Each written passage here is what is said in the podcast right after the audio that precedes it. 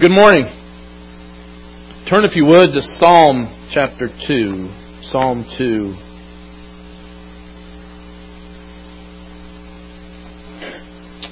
The psalmist writes these words Why do the nations conspire and the apostles plot in vain?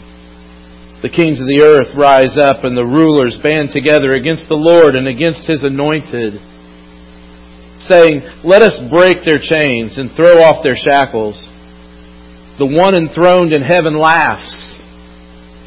The Lord scoffs at them. He rebukes them in his anger and terrifies them with his wrath, saying, I have installed my king on Zion, my holy mountain. The psalmist makes a, a proclamation he proclaims here that the world is in control by God. That God's will through all things good and bad will come to pass. And that as we said in the song that we sang, it's alright. We have nothing to worry about. And so this becomes our mission to the world to proclaim God's power, His glory, and for us it's a message, it's a mission that is done through Jesus Christ our Lord. But it goes all the way back to the beginning. It goes all the way back to God Himself. And through the psalmist, we're taught of God's power on this earth. I want to ask you a, question today that was proposed to me as I was preparing for this lesson, and I kind of sat back and thought about it for a moment, and that's this. If someone were waiting for you as you exited the door to the church today, and they instantly arrested you, and they, and you were charged with being a Christian, would there be enough evidence beyond just you being in this place to convict you? If they looked into your life during the course of the week, would they find a way to convict you by your actions, your deeds, your love? You know, many, many times, the only convicting element to a person's Christianity is the hour and a half they spend at church on Sunday morning. But I want to ask you this morning to piggyback on that question is how real is your Christianity? Both of these questions I, I posed to myself and I said to myself and I thought about them in, in regard to myself. You know, that's kind of a, that's kind of an angering question at times. If someone who didn't know me came up and asked me, you know, how, how real is your Christianity? Well, that's frustrating. That could be, that could be kind of personal, couldn't it? You know, how many of you would jump on, well, who are you to judge? Right? That would be one we hear often. I don't know how real my Christianity is, but who are you to judge? But God wants us really to answer that question each and every day. How real is your Christianity? And when we begin to think about that, I think we find that, that it, you know, it's tough. It's tough to represent every day what we come in here for an hour and a half and profess to believe. You know, uh, an illustration I, I heard of this I thought was really cool was, you know, you go to the hospital, right? And who are the guys in the white coats? Or the gals in the white coats. Those are the doctors, right? You know, if I'm getting ready to have a surgery or someone's getting ready to, to work on me, I do not want the guy in the janitor shirt coming in and, and getting ready to put me under. That's not the last guy I want to see in the surgery room. Right? Nothing against. I'm glad he cleaned the place. I hope he has it sterile. But I want the guy in the white coat standing with me. I want the, the lady that says RN next to the badge with me.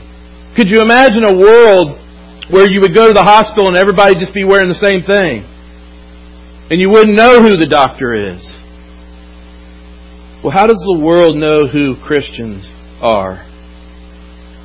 Jeanette and I, when, when, when Dalton was born and she went into to delivery, I remember the guy that walked in, our doctor was out of town, and he was a little Filipino man, not very tall, probably about five foot tall. And the guy that walked in to deliver the baby, he comes walking in in cowboy boots with an earring in his ear. And I thought, there is no way you are delivering my child. He was the best doctor in the world. He was awesome, but he sure didn't look the part. This morning I want to know, would you be charged of looking the part? You know, James warns us in James 2, or talks to us, and starting in verse 18, he says, Someone will say, You have faith and I have deeds. Will you show me your faith with, without deeds, and I'll show you my faith with deeds? You believe that there's one God. Good. Even the demons believe and they shudder. We have to understand that we live on an earth that needs more than just your profession of belief. They need more than just our profession of belief. They need more than just our hour and a half of worship. They need our lives lived out in the faith that we profess. It's our mission to go out and spread the gospel to this world. And Jesus impacted his disciples with his mission. And then they impacted the world by taking that mission into all of it. You know, we're on, we're on week four now of five of this, of this series, Impact, and how Jesus impacted the world. His mission impacts real Christians. What does it mean to be real? Well, listen to what a great theologian, Johnny Cash, said. Being a Christian, being a Christian isn't for sissies. It takes a real man to live for God, a lot more man than to live for the devil. And isn't that so true? You remember the lesson when you were growing up that maybe by a parent, if a parent said, you know, the easiest thing for me to do for you as a child is to say yes. And isn't that true? If you're a parent, the easiest thing in the world is to look at your child and give them the yes answer. Goodness gracious, they won't argue with you. They won't fight you. Yes means yes, and that's awesome. Try saying no and see how difficult life becomes all of a sudden. And you know, sometimes the difference between good and evil is as simple as the words yes or no. You know, David here gives us a mission in the psalm that we have a message to take out. And when that mission, when that mission impacts with our mission in the New Testament of taking the gospel of Jesus out, the whole story comes together. When you take a stand spiritually, what you want to look out for, though, and these men and women all found out, you open the door to persecution. And this is when Christianity is no longer sissies. See, when you profess Christianity, it becomes difficult. O.S. Hawkins says this real Christianity is lovely. There's a quality about a spirit filled, radiant Christian that draws and attracts others and causes them to enjoy favor with all the people. Real Christianity. The truth is that the gospel is not nearly as offensive as some of its proponents. The point I want to make in, in saying this is it's, it's not the gospel, it's not our message that's often broken or rejected. Often what is rejected is our authenticity to the gospel. The church's authenticity to the gospel, how it represents the gospel in the world is what is often rejected. The truth is, if we're not true to our mission, the world will see us as spiritual tyrants. And here's, a, here's an illustration of what I mean, how this can happen. Joseph Stalin, we know that name. Listen to this story. Despite the mind numbing brutality of the Joseph Stalin regime in the Soviet Union, his propaganda machine did its job well. Many Russians hailed him as a hero and savior, including a young schoolgirl who was chosen to greet Stalin on one occasion. Years later, the woman recalled Stalin taking her into his lap, smiling like a loving father. She was starry eyed, and she cherished the moment for many years. Only later did she learn that during that same period, Stalin had her parents arrested and sent to the labor camps, never to be seen again. Have you had that moment when someone is, is standing in your face, they're telling you how much they love you, they're telling you how much they care about you, but then later you find out their actions meant nothing to the words that they said, and how hurtful that is. And as a church, our mission, we, we tell the world our mission is to make a difference in the world, to, to help the poor, to help the needy. Is that what our actions do? Well, you know, here at Heartland, here at Heartland, that's true. We work hard to dig into the community, to do what we can to meet the community where it's at. And we have to continue to do this. We have to continue to be true to the mission, to be true to our word. There are so many good things being done by the congregation here. But it's hard to do. It's hard to continue doing it day after day. That rigorous grind is difficult. And what happens is the things in this world, when we get away from our mission, when we get away from the things that make us strong in our mission, Satan picks those things up and he uses it to break us down. When we forget to bathe our actions in prayer, our desires in prayer, Satan grabs it and breaks it down. When we forget to Pray over those who are involved in these works and these deeds. Satan grabs those people and breaks them down. When we forget to really have on our mind what's best for Christ and what's best for His church, and we begin to push our own agendas, Satan grabs those things and he causes division and he breaks us down. And these are the things, church, that we have to be careful of, that we have to guard against we have to flee from. Because that's the stronghold that Satan will grab and not let go. And he's caused so much destruction and so much pain. And when the church begins to encounter persecution, Satan will pour it on even harder through those things. And before you know it, our true enemy isn't who's persecuting us. Our true enemy becomes ourselves. You know, in Acts 2 and 3, even in Acts 1, being a Christian is fairly easy. The Spirit is plentiful and abundant. The Spirit is working through the church. The church is growing by thousands. It's awesome to be a Christian in Acts 1, 2, and 3. But then we enter into a world in Acts 4 that's much different. Turn, if you would, in your Bibles to Acts, the fourth chapter. And let's talk for just a moment. As we visited the establishing church a few times in this journey, I want us to visit there again today. Because, see, Peter and John and their fellow disciples are now beginning to endure persecution. They're beginning to endure people questioning them because quite frankly, what they're accomplishing in Jesus is beginning to cut into the power of the culture. The culture begins to say, we do just fine without this. Why are you bringing this Jesus, this Christianity into our, into our midst? We're losing power by that. And that bothers them. The world doesn't want Jesus, God, to have power. The world is made of men who want the power for themselves. That was what Jesus fought, and that's what we fight today. Acts 2 and 3, church going great. All of a sudden in Acts 4, we see these men begin to be rounded up and questioned about their beliefs, questioned about what they're doing.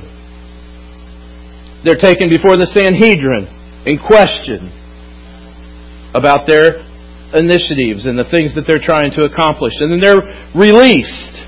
And they go back to their group and picking up in verse 23 of chapter 4, this is what is said. On the release, Peter and John went back to their own people and reported all that the chief priests and the elders had said to them. When they heard this, they, were they raised their voices together in prayer to God. Sovereign Lord, they said, you made the heavens and the earth and the sea and everything in them. You spoke by the Holy Spirit through the mouth of your servant our father David. And here they go back to the verse in Psalm that I shared with you earlier. Why do the nations rage and the peoples plot in vain? The kings of the earth raise up and the rulers band together against the Lord and against his anointed one.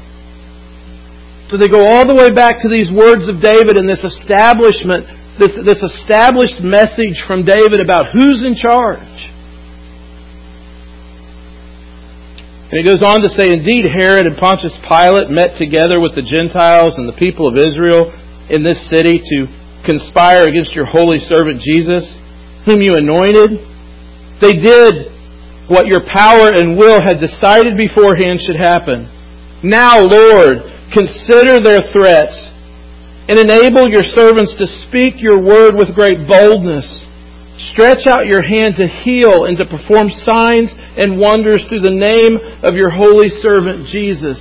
And what I want us to hear, church, is that when we are a church, a group of people focused on mission, God will do awesome things through us.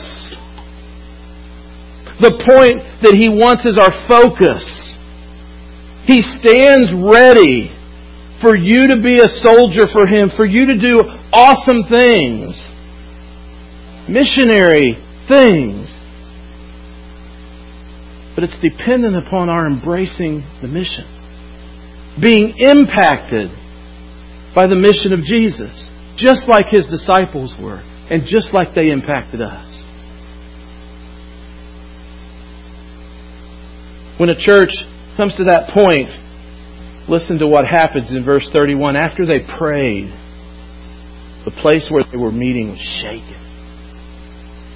And they were filled with the Holy Spirit and spoke the word of God boldly. The world around us right now, church, needs a church that's shaking. It needs a church that is so impacted by the mission of Jesus Christ that it's shaken. And then it goes out into the world and it preaches with boldness the gospel. An unapologetic gospel. A gospel of grace and love so deep that a, that a perfectly perfect person is willing to die on the cross for every person in the world, every sinner in the world. Love so deep that there's no end. Love so deep that there's, there's no topic that can't be forgiven. There's no issue that can't be shown grace, mercy, and love. There's no relationship that can't be mended, including a damaged relationship with God. Love so deep that it's never ending. There's five ways, I believe, for us to get there as a church. These are kind of more practical points, and I want to share them with you. And then let us have this message to consider. Number one, we want to be a church that's shaken. We want to continue to make the difference that we're making in the world now and do even better. Then we will be a church that consistently follows Jesus. Consistently follows Jesus.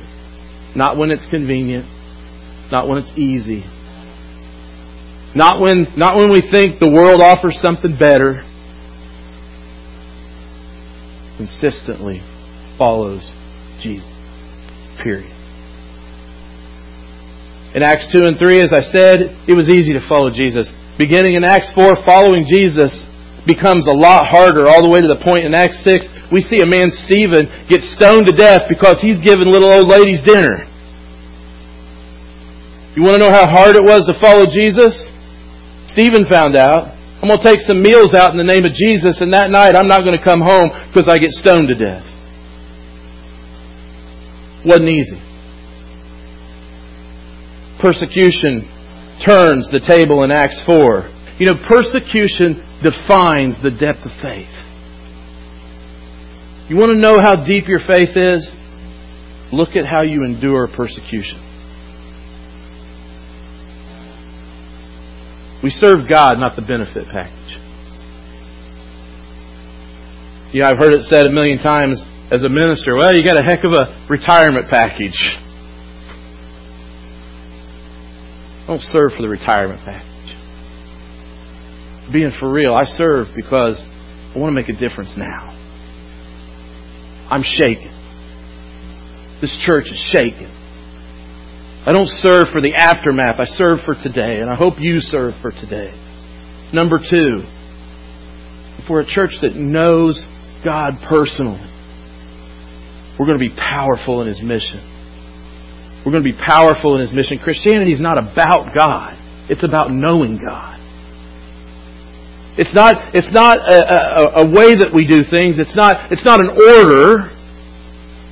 Christianity is following Jesus. It's being a Christ follower. It's knowing Him. not just about Him. It's a story that comes to life through His story, the gospel, but through our lives, the lives of Christians. Jesus so much as praised that in John 17, verse 3. You know, a second-hand relationship with Jesus won't endure. It just won't endure.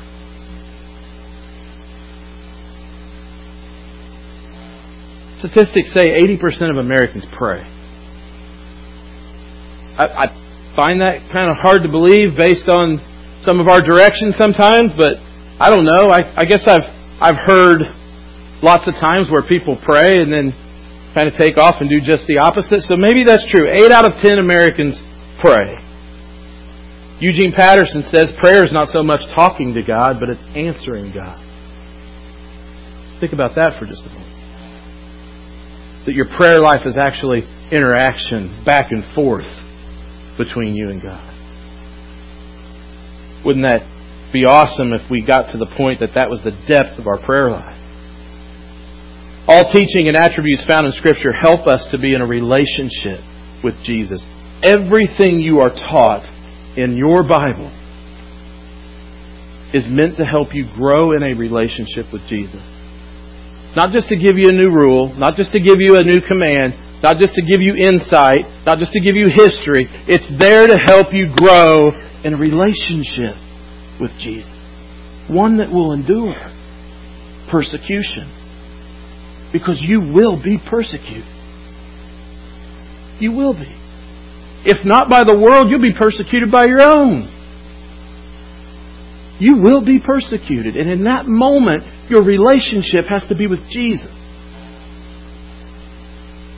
Number three, we need to experience Jesus periodically. Um, everybody always warns you. You go to the, the marriage classes, right? And what do they say? They say, make sure you take some time for your wife.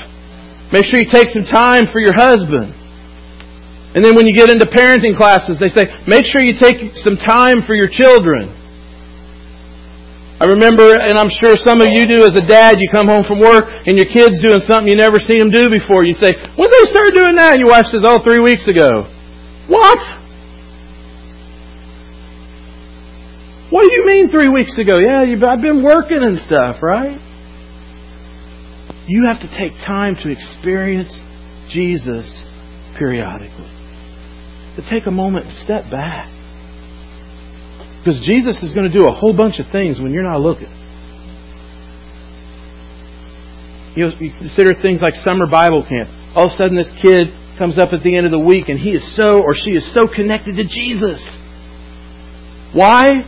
Because they took time to stop and spend a whole week with him. When sometimes in their life, they'll go a month without ever spending a moment. Truly. You know, old time revivals. You remember those? I preached one of those here about a month ago in downtown Kansas City. Had a blast. The preacher said, Fire and brimstone, brother, fire and brimstone. Be as loud as you want. And Brother Artrell Harris, he just kept feeding that fire as I preached. He just kept blowing on the fire. I said, Artrell, if I preached this way at Heartland, they'd run me off. He said, We ain't Heartland. You know, falling in love with her at camp. You ever experienced that, young ladies or young men? You fall in love with that person at camp, but then a week after camp. It's just kind of gone, isn't it? Distance. Distance. What happens when distance comes between us and God? Number four, we serve Jesus harmoniously. Harmoniously. When, when we get into Jesus' mission and we're, we're, we're, we're working toward that mission with harmony, what an awesome world. What an awesome church to be a part of. One working in harmony. It's one of the things I love about singing is I love hearing the voices come together to make one piece. And when it's right, it's awesome. But when it's wrong, right, Jerome? When it's wrong, it's wrong. Right? Tell people all the time, Heartland sings awesome. You want to hear some bad singing? Go back where I came from. Okay? Sorry to the folks listening in Indiana. This church sings because we sing in harmony. Awesome. And finally, we exhibit Jesus generously. You know, there's a, there's a concept that many speak of where we talk about our spiritual things and then we talk about our non spiritual things. But truly, truly, what I say to you this morning is as a Christian, when is the Spirit not with you? When is anything you do non spiritual? Anything. Is it non spiritual when you go out to the mailbox and greet your neighbor because you're not at church? Is it non spiritual when we have to pay the water bill for the church building? See, I think that's part of our spiritual process. Think about what kind of church this would be if we couldn't flush the toilet. Wouldn't be pleasant. Amen? It's spiritual. Everything we do is spiritual because the Holy Spirit is in each and every one of us that have put Christ on in baptism. If you are a brother or a sister in Christ in this place, then your life is spiritual. Period. The end. When you kiss your wife, it's spiritual. When you're raising your children, it's spiritual. When you go to work, it's spiritual. When you wake up in the morning, it's spiritual. There's nothing you do that's not spiritual. And that one place in your life that you start to denote as being not spiritual, I guarantee you Satan will grab that and make that a thorn in your side. He'll pull you off the mission that you've been impacted to do. Let God have an impact in your life this morning. Let, let, let God and His Holy Spirit resonate in you in such a way that it raises you up above everything, everything that can possibly be wrong. Let the light shine through you. Give forgiveness where forgiveness is needed. Give grace where grace is needed. Bring honesty where honesty is needed. If you need to apologize, apologize. If you need to lift somebody up, lift them up. If you need to give a, a, a shout of praise, give a shout of praise. But whatever you do, whatever you do, grab hold of the mission and let it impact you, just like it's impacted others. We got we got a whole world to continue to save out there, church. We got a whole world that needs to know Jesus. They need impacted. Let's do that. Let's start that today, right here, right now. Don't let it. Don't let another day go. Come while we stand and sing.